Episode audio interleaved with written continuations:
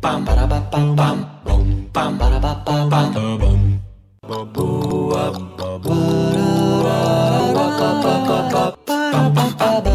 Hi, everyone, and welcome to the Dash Open podcast. Dash Open is your source for interesting conversations about open source and other technologies from the Open Source Program Office at Verizon Media, home to many leading brands including Yahoo, AOL, Tumblr, TechCrunch, and many more. My name is Rosalie, and I'm on the open source team at Verizon Media. Today on the show, I'm so excited to chat with Neil McGovern. Neil is the executive director of the GNOME Foundation. Welcome to the podcast, Neil. Thanks for having me.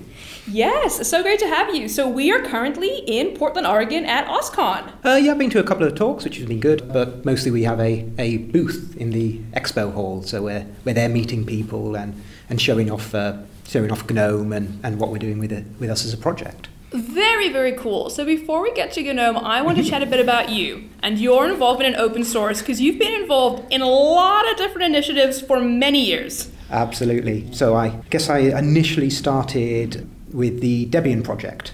So kind of around the time I went to university and then discovered free software and open source software there, and then had various roles throughout free software and open source. So in in Debian for many years. I was the release manager for about six years, I believe, so doing three of those releases. Then I was the Debian project leader. I was the press secretary for a while, but I've, I've been involved in other things like I've been on the board of Software in the Public Interest uh, and things like that. So a wide variety of things all over free software and open source movements.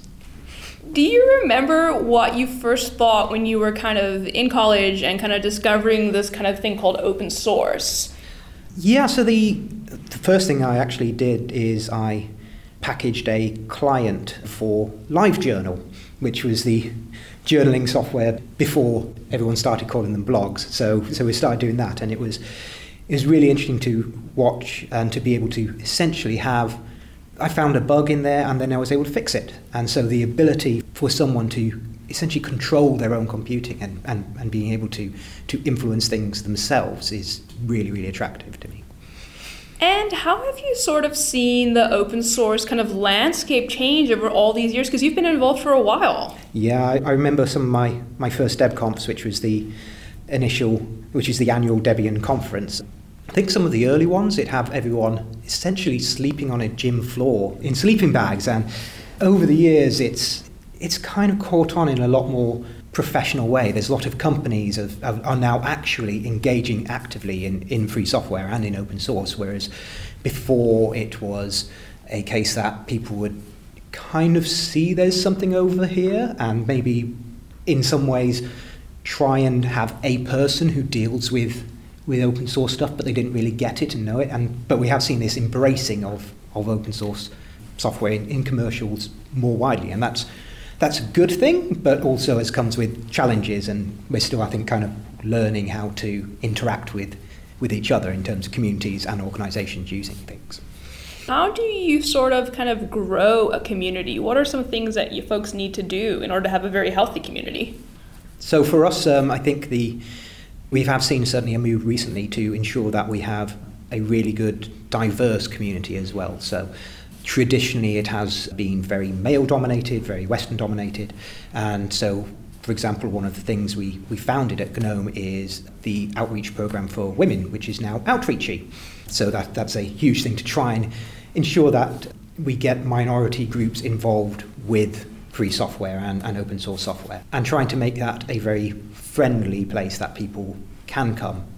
We're also seeing a lot of new tools that are coming in, so things like before we used to have essentially mailing list and people had to like make patches and it became very hard to build software and now we're seeing, seeing things like we use GitLab internally at GNOME or, or GitHub and these are starting to come in Debian just to make it easier for people to contribute. So the developer experience and making it easy for people to come and help you is, is something that's, that's improved a lot, I think, certainly recently. And for folks listening in who might not be familiar with GNOME, but they're hearing all these great things that you're doing, what is GNOME? So GNOME is a modern desktop environment that's easy to use, simple, and kind of just gets out your way and, and lets you do things. So if you're running Linux on the desktop, the chances are that the desktop that you're using is GNOME, and, and that's what we, we do. So we're, we're kind of the, the, main default there. And there's others around as well that, that people can use, but um, even those use a lot of our technologies and, and a lot of things we've developed to, to try and get a really good, simple, powerful desktop environment. So I'm, I'm now employed as the executive director of the, of the foundation, and we're here to support the GNOME project and the projects that come under the foundation to kind of make sure that uh, they have the right level of support and can get people together to work on the project and, and move it forward. It is a fantastic community of all the people contributing. It's really warm, it's really welcoming, and that, that's been a, a really impressive thing to see.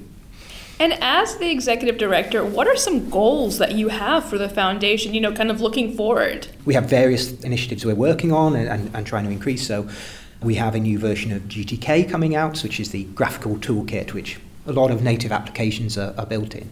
And that has some really interesting things. So we have um, concept of responsive apps. So a the same as on a web page, if you're viewing it on your desktop, it flows the layout differently to when you have it on a phone. And we have people like Purism who are producing a free software, open phone, which is going to be running GNOME software. So there will actually be a GNOME phone again, which is exciting. But we have other things like Flatpak and FlatHub, which is a way of containerizing for the desktop that means that they run more securely and that also they run across all distributions. So producing a single target, so application developers can target a actual runtime and, and something that will work across all Linux distributions and then build up the more sort of the application ecosystem and the adoption of free software on the desktop.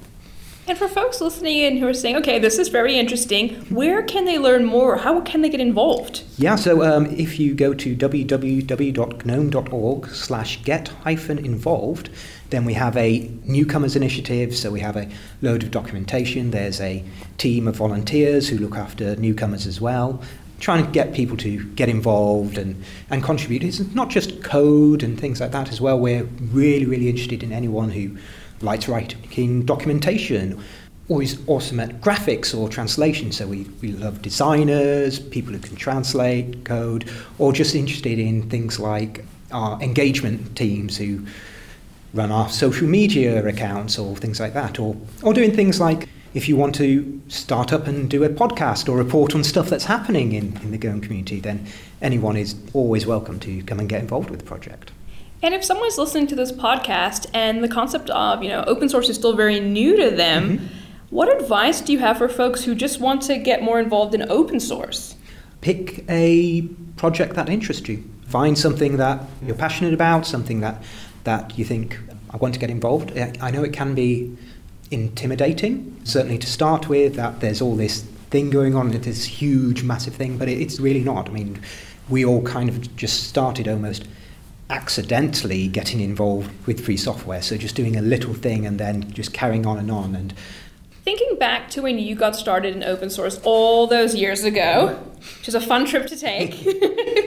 what is something you know now that you wish you knew then? I think that I never really quite well. I don't think anyone who was involved kind of really realized how much it would take off to be this mainstream thing. Certainly at the time, we were all, I mean, most of us were just a bunch of students basically who were just hacking on this stuff in their spare time and overnight and, and get involved. The, one of the things I think we're still struggling with and that we need to realize is, is how organizations and companies interact with free software and open source communities and their interactions and, and the tensions there, there, there can be there. And that's something that's kind of happened, but I don't think anyone really realized that this was going to be a thing that, that people got involved with, rather than just a small niche project over here. So, in hindsight, a greater idea of trying to work out earlier how these interactions happen and, and sort of the norms of what we expect from organizations and from communities and how they're able to create something great together is, is something that I think in hindsight, we, it would have been nice to know that there was going to be this, this huge eruption, so we could, we could have worked that out earlier. It's so funny how things move so quickly. And mm-hmm. one day you blink and you go, oh, wow, you've been a part of it for so long, and now it's at this massive scale. Absolutely. Where it's everywhere. Mm-hmm. So it's kind of a fun kind of journey to take. Yeah, and that people are can now be paid to work on free software, which was certainly in, in my wildest dreams early on was never going to be a, a thing. It was just this hobby we did while we did other work, which was our real job. That traditionally there wouldn't ever be any money in, so to speak, is, is something that kind of supports this huge, huge industry now with people getting involved with open source and being able to drive it forward. Well, Neil, I just wanted to say that it has been so nice to chat with you today. No, thanks for having me. It's, it's been really good fun.